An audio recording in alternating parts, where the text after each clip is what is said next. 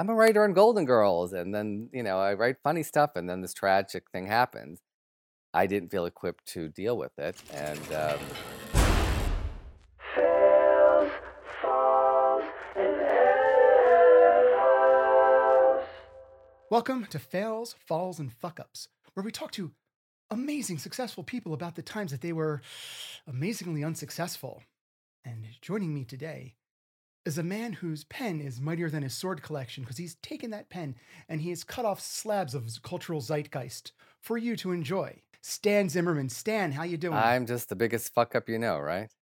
One of the biggest fuck ups. Um okay, thank you. I'm I'm very proud to claim that. Yes. So, Stan, let's get right into it. You are, let's be honest, you fall a little bit north of the s- success failure line. You've you have numerous successes under your belt. Under whatever belt you have in your house, there's so many successes. But I imagine that the path that led to that has been filled with potholes, with mistakes, failures, and just very frustrating situations.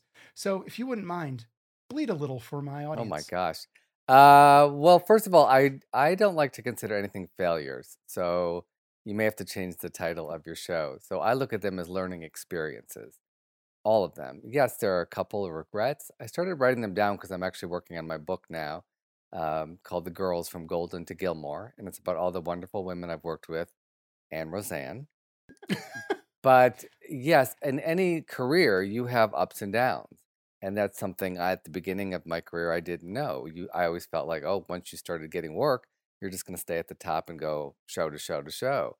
Uh, but even after you know having such success with Golden Girls, being nominated for a Writers Guild Award, uh, I we still I was driving to unemployment, and I hid my car around the corner because I was too embarrassed that it was a nice car, and I was collecting unemployment, even though I you know gave into the system. Uh, so you have to be ready to weather the ups and downs of a career, and how do you reinvent yourself? And I think you know during this whole COVID time, everybody has had to pivot and figure that out. So I've kind of always been good about that. Like when one thing stopped, I went to the other. take us back into your early career where the learning curve was much steeper. How did you get started? And what would you say was the first real good learning experience? Well, as I said, I think all of them are really good learning experiences. You have to take them in, and you may not know at the time what the lesson is, but accept it and uh, strive for better and be open for better. Uh, I knew there were certain points when you know we were getting staffed on many shows, but I would drive to work and I'd go through the beautiful gates of Paramount. You know, in the beginning when I would went through them, I was like, "Oh my God, I can't believe I'm going through them." And then on one TV show, I was like, "Oh, I'm going through these gates," and figuring out how to be happy in that environment. Um, so at that point, that was a, a big. That was way after uh, Golden Girls, but my writing partner, who is very spiritual, just said, "Look, we made a, a contract to be on this show, and it's not the, our number one show, and it was having a lot of trouble finding its feet. How can you make the best of it?" So that kind of turned my way of thinking. Of it's a very realistic approach. You're here. How do you make yourself happy in that environment? And once I figured that out, it changed everything. And then we kind of came up with the philosophy of um, kind of sweeping um, fear off the table. Um, I don't know if you've gotten to this in the show yet, but there's a spiritual way of looking at life. Of the, you have only two choices: love or fear. So I chose love and sweeping fear off the table. And um, I was actually I'll, I'll start name dropping now. Please do. This is the first one. Um, the great Tony Award winning actress Swoosie Kurtz, um, who was doing a, an arc on my show Rita Rocks, a sitcom I developed and ran on Lifetime. With Nicole Sullivan, correct? Nicole Sullivan, Tisha Campbell Martin, uh, Ullman. Uh, was just a great cast. She invited me to uh, be her plus one at an event honoring a friend and co-star of hers, uh, Cherry Jones. And in the limo, um, she was like, "How do you do it every week?" And I'm like, "Me? Like you're a Tony Award winner." And um, you know, she started explaining some of her process.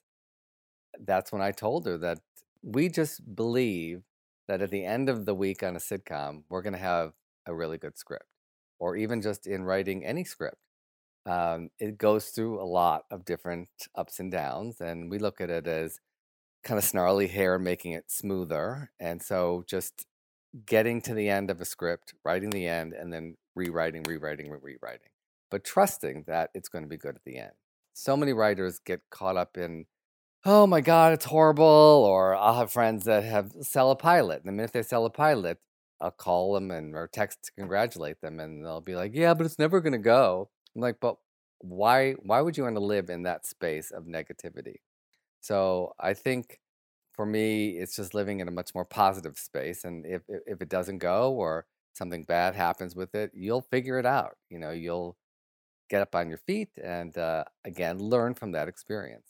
I think it's a great philosophy. And part of the reason for the show, in as much as it's branded fails, falls, and fuck ups, it's born out of the idea that I want to show people the mistakes you encounter are stepping stones and they're learning blocks. Very, very few things, if anything, is zero sum. It's not you succeed or you fail. You may not get the result you wanted, but there's a lot. Yes, but it. that's our own perception. So we are perceiving this is the path. And then when that path doesn't happen, then we feel like we're a failure or we made a mistake. And it's like, no, it's not a mistake. You're meant to uh, go on this journey with it. You had to land here to learn this for the next phase. So I think using negative words creates more negativity and it feeds into, like I, I tell my actors, why would you feed yourself like bad food? Then you're going to feel bad. So you have to feel good. So you may have to change the name of your show. Sorry. but it makes a really, really fun font. Yes, and it's good, and we love alliteration. So you know, uh, but maybe you need like a subtitle, like lessons, lullabies, and laughter. I don't know. I am curious, this philosophy, which I think is a great philosophy, how long did it take you in your career to develop it? Because again, I like the journey. I like seeing the journey. And it's not so much like I joked, bleed for me. What I'm hoping to show is a couple illustrative examples of I went through this and it taught me that. Every single thing I go through, I went through that. It taught me that. So they're all lessons, every single one of them. I just don't want to get bogged down in the negativity of them. So even things, um, there was a show I was on, and I I came on there, and I was you know young, and I would ask questions. Well, why are these two? It was a buddy comedy. Why are they friends?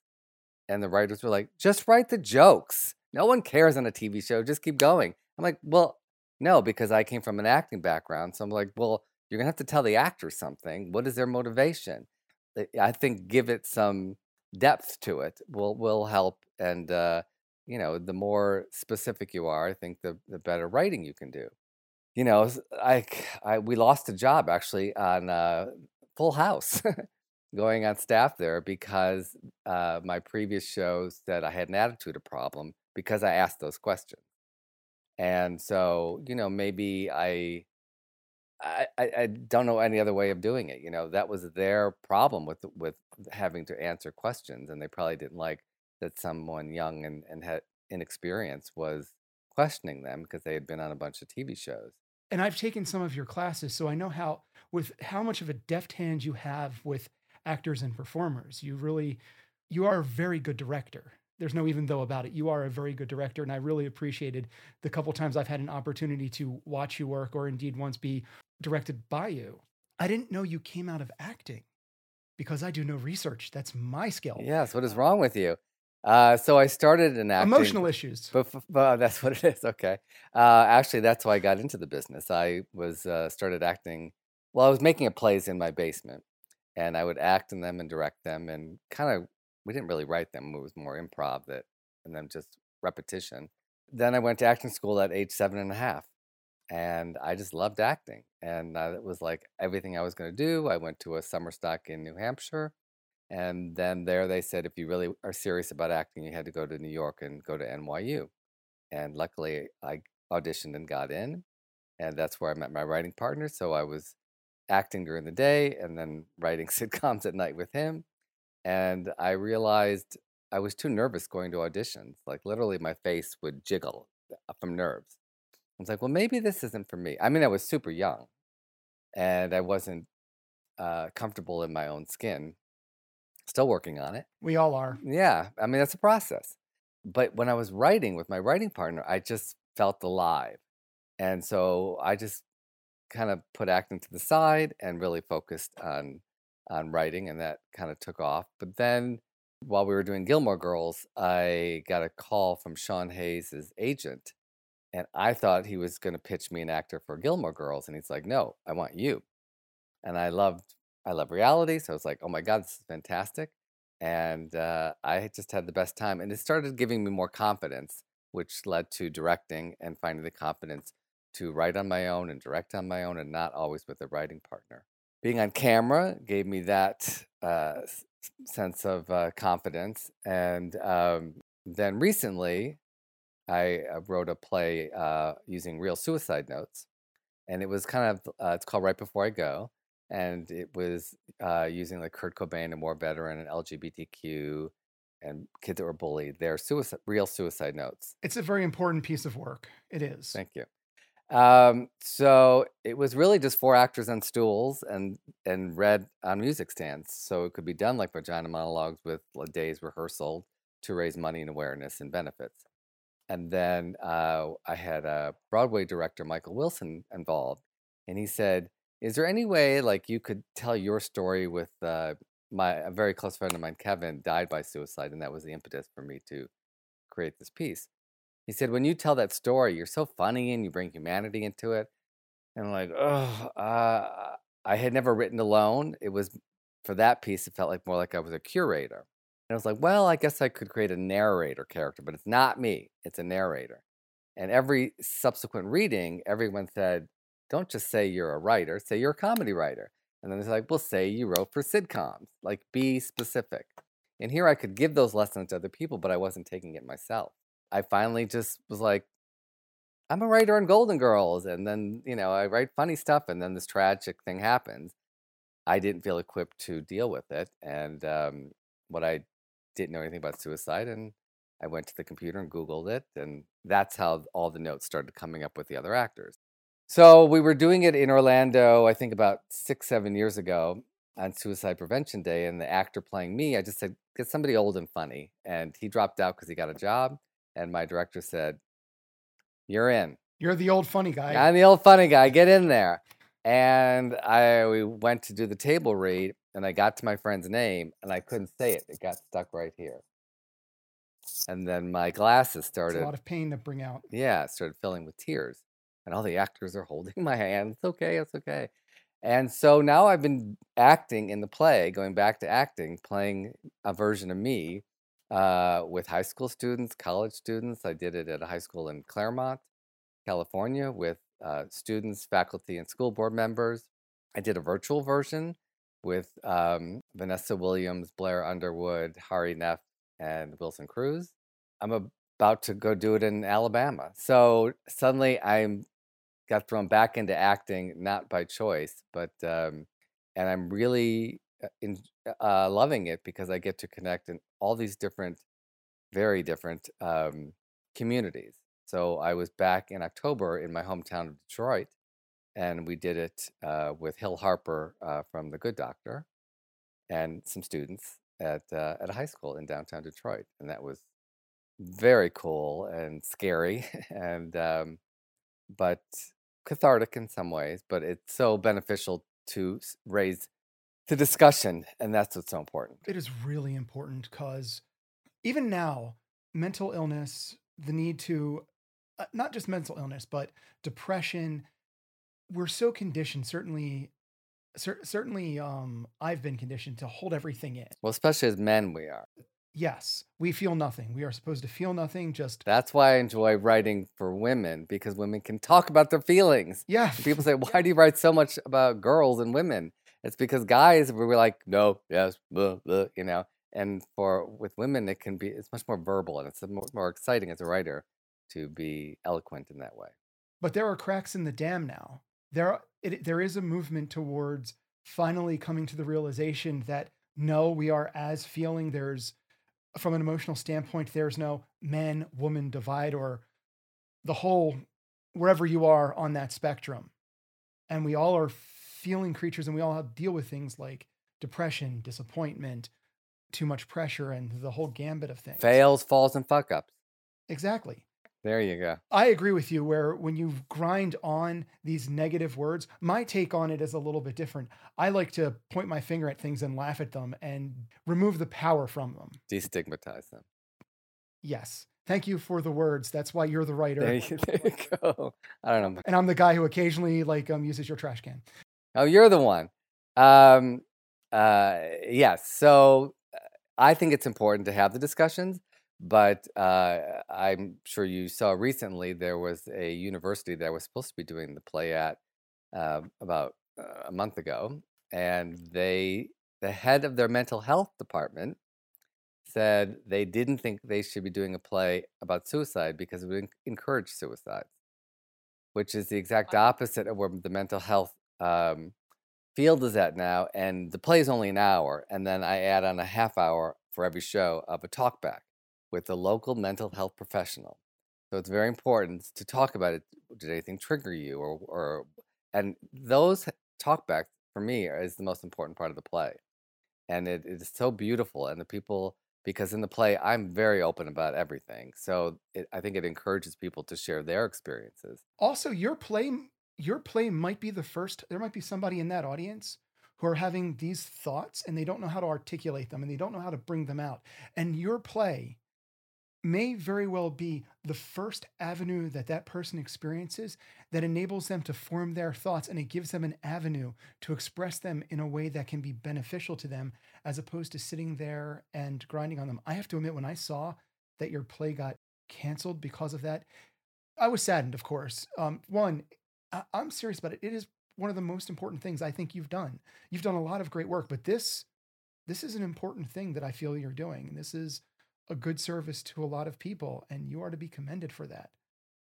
It made me angry. the cancellation of it made me push further and it just um, got picked up by a community theater the first community theater to do this play they'll be doing it in june in monroe wisconsin so there were some doors closed and then other doors open Mhm. but i felt it, it actually is a part of a bigger discussion of you know uh, the florida laws about you know you can't talk about anything lgbtq you can't talk about race I mean, where in this culture now where you can't talk about actual things that have happened or how you feel are happening?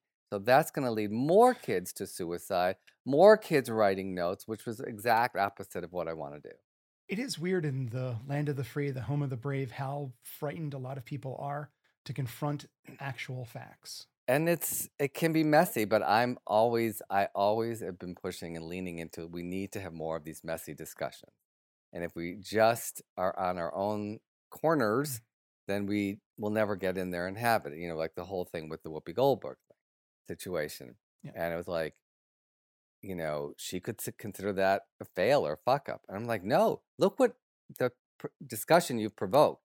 Race in Judaism is such an interesting topic, and so many people have very different views of it. I'm like, her show is called The View. She, her point of view is from her point of view. I'm not in her shoes. I don't know how she feels, but I would love to talk and hear why she does think that, and maybe we can explain. No, well, there was the Aryan race was considered a race. So It was written into Mein Kampf. think of it that way. You may not think of you may she may think of race as just color, but maybe now through this whole experience she'll see, oh, there's all these other sides. And that's what I think is important. Have the discussion. But I was kind of shocked. Some people on Facebook, no, she needs to be punished. I'm like, punished? No, or silenced. She needs to be in the town square having the conversations with everybody. It is definitely teachable moments, and we have to lean into them as opposed to swatting them down, even if we disagree with the point being brought up.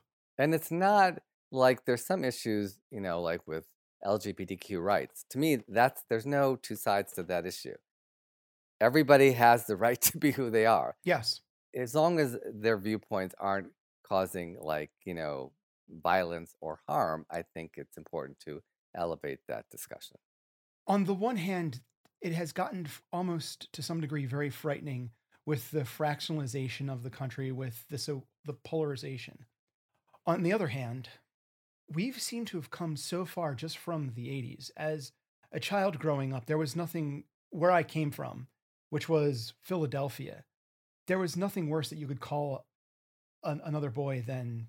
You can say it. Fag. Fag. Yes. you can say it. I can't. Okay. Okay. Yeah. If we li- if we lived in what I would consider the perfect world, things like religion, color, sexuality would be about as important and relevant to the daily conversation as hair color or tastes in food. Just another aspect of life.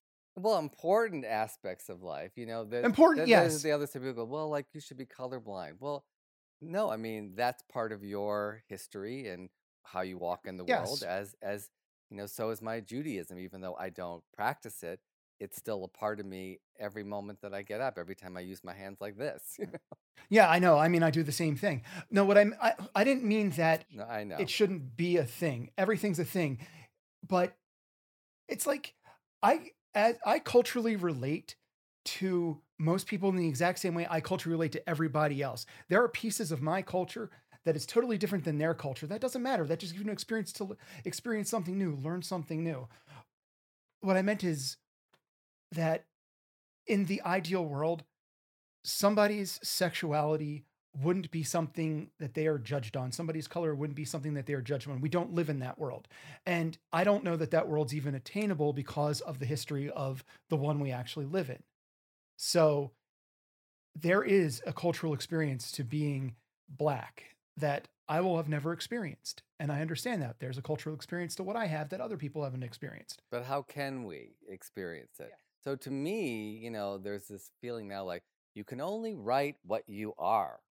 Like, so that means I could never have written Golden Girls because I am not an older woman. Of course not. But to me, I want to use these moments of stepping into those shoes, like I did when I uh, directed my production of Diary of Anne Frank by casting Latinx actors.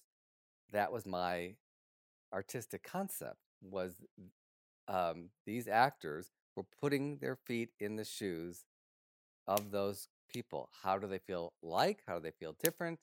That the more we can do that, I think. So I that's why I Yes. cherish writing other kinds of people that aren't like me because that's a way for me to go, oh, I didn't. Or if I'm ever get in trouble, like, like how do I react in a situation? I was like, well, if I was in their shoes, how would I feel? And I've thought that way for a long, long, long time. So it's just about it's a matter of being sensitive. And now, you know, Empathy. empathy, which you know, obviously the last administration that was a negative word, and then there, you know, there's a, a big group of people that are trying to make woke a bad thing. To me, being sensitive and empathetic is a good thing, you know, and it's turned on its side. Oh, you're too, you're too empathetic, you're too sympathetic. And like, I, how can you be too sympathetic? I just, you know, I feel for other people. I just, that's just my nature. and it comes out in your work. I was going to mention the Diary of Anne Frank because that is the last play of yours that I've seen in person, and um, it devastated me. It absolutely because I come from I also come from a Jewish lineage. The whole idea of having, especially at that moment where ICE was running rampant, it added such layers of of commentary without saying an additional thing on this play, and you did not alter the play at all. I wasn't allowed to change the words, even though Drudge and Breitbart printed that I changed the script and made the Nazis ICE agents, which is how we got death threats. We had to take the poster down from the marquee at the theater. We had to have a drill in case anything happened during the middle of the play. We didn't know I remember. luckily people finally got to see it and they go like oh i get it like this is no you're you're you're uh celebrating and teaching her life through a different perspective and that was what was so cool about it and i hope to you know we can bring the play back if schools start having events like this but when I, we did school groups coming to the shows because they i found out they don't teach the diary of anne frank in schools anymore in california. It's not required reading. So that's why, you know, when they do surveys, a lot of kids don't know who Anne Frank is. we're getting further and further away from remembrances of Yes. the Holocaust. So we had, uh, whenever we had school groups come, we had a survivor come speak for a talk back. And that was so cool because those kids treated them like rock stars and they loved it. So they would contact me and go, when's the next one? And, you know, unfortunately, we lost two of the survivors, you know, since doing the play uh, two years ago.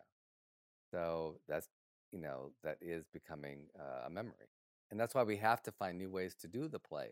I think, how can we touch other people? Yes. And for kids to see other kids going through this, they were like, I think it's much different now because we've kind of been locked away in our homes. So suddenly they, they can connect more to, oh my God, that what was, they understand what that's like. Of course, they didn't have to like be quiet during the day. It's a little, di- a little different. Slightly, but again, that um, as I said, not only it's it's the last time I've been in a theater seeing the play, the most touch I've ever been by a play. Just like when I say devastated, I I had to collect myself before leaving the seat to say hello to the actors because I didn't want to bawl in front of them. Why? What made you, the starkness of it? I, For for me, I I loved adding like humor and that you were laughing and you almost forget what's ha- going to happen to them. That's what I I, I the people that, that talk to me about the play is like you see like oh my god all these like weird people trapped in an apartment. it's so hopeful till the end. yes, It's hopeful till I the end. And then that last, yes, and that last moment where the father, and I can't remember who the actor's name was who played it, when the father came onto the stage and just with such passionate, desperate despair talks about the death of each one. the death of these people. So that's not Even it. now, I, I want you to realize, even now, like I am here and I'm on the verge of crying because it was such well, it was a pow- it was it was the most powerful moment I've experienced in a theater. You did that to me. God damn you. with nothing but a black box theater, a white Mhm. long table that I envisioned as the trains. So I had all the characters hiding, huddling under the train. And then that door burst open. Remember, it was a completely black set, and this light came through. hmm No Nazis in the play. There's supposed to be all these Nazis coming in. You just, it was through the light that we saw that.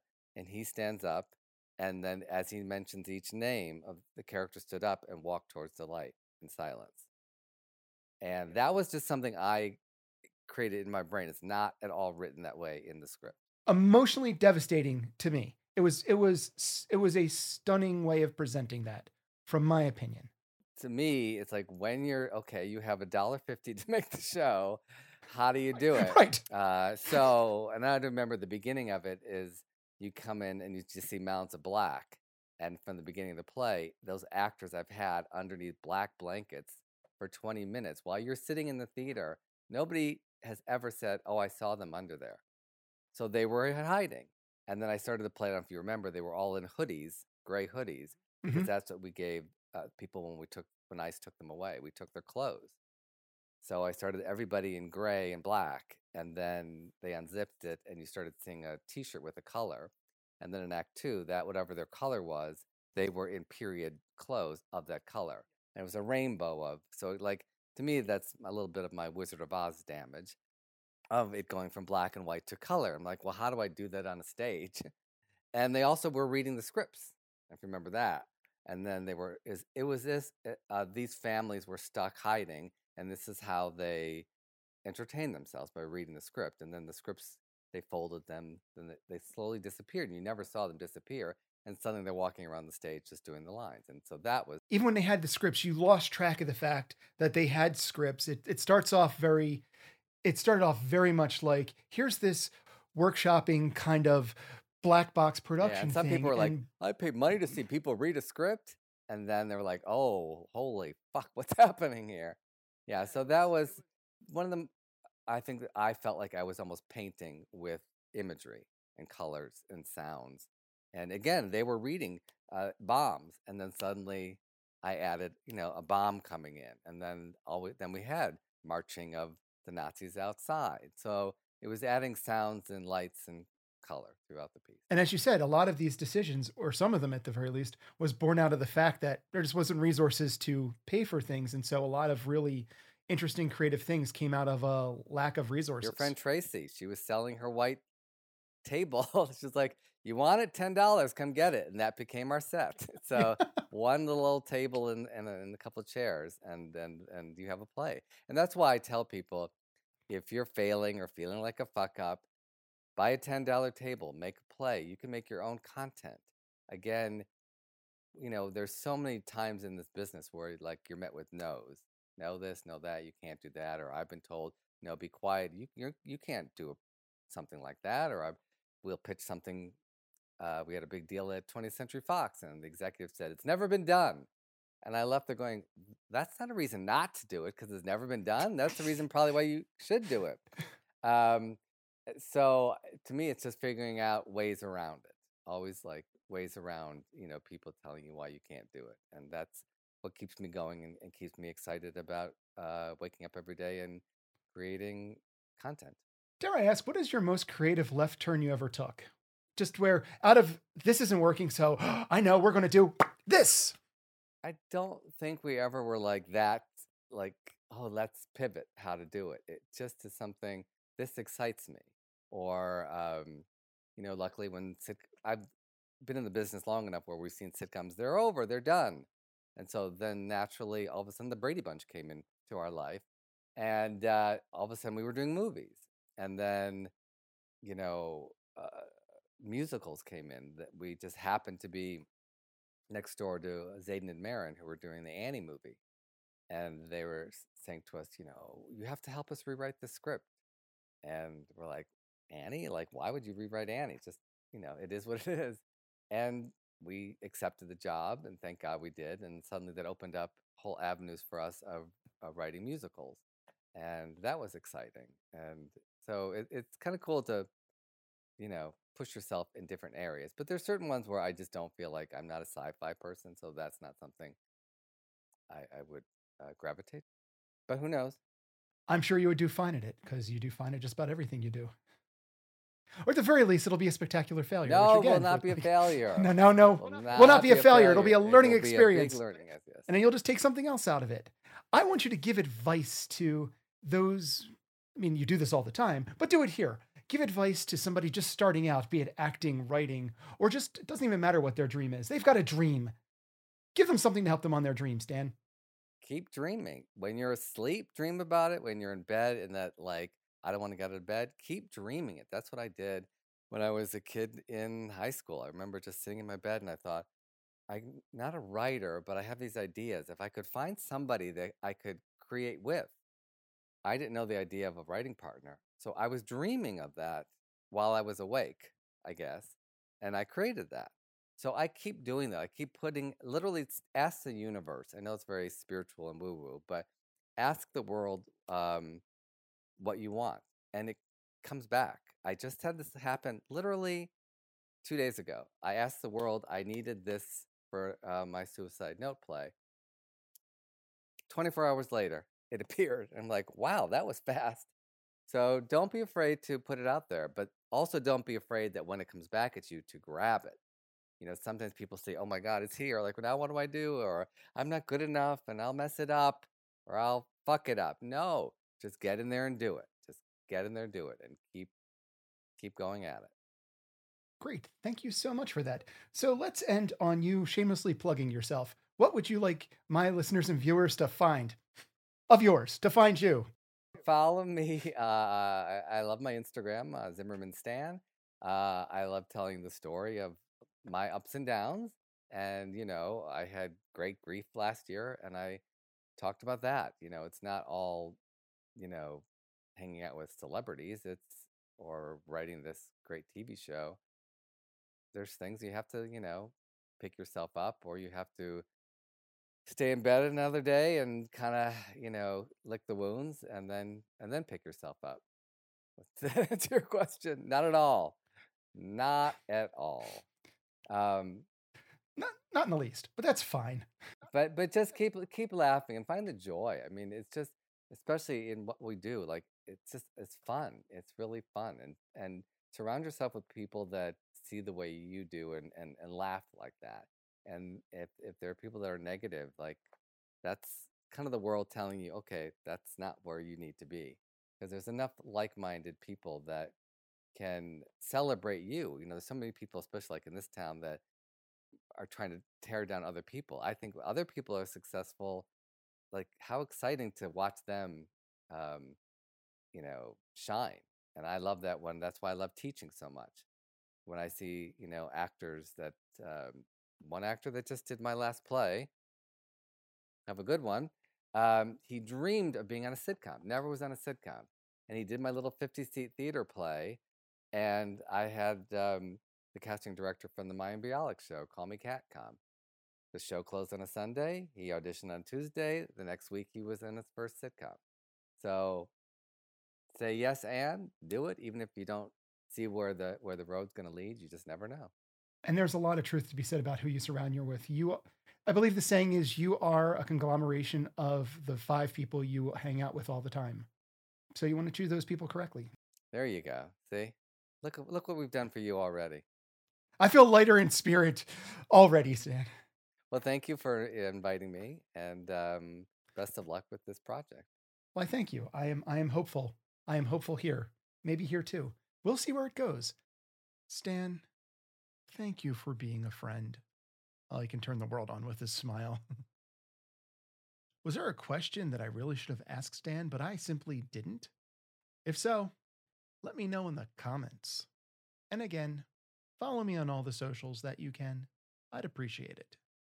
Next week, I'm joined by SiriusXM host, as well as the star of the show, Skin Deep with Sharon Morton. Sharon Morton. I really just thought it was the end for me, like the end of my life. I didn't think I was going to make it. So much so that I read my will to my adult children.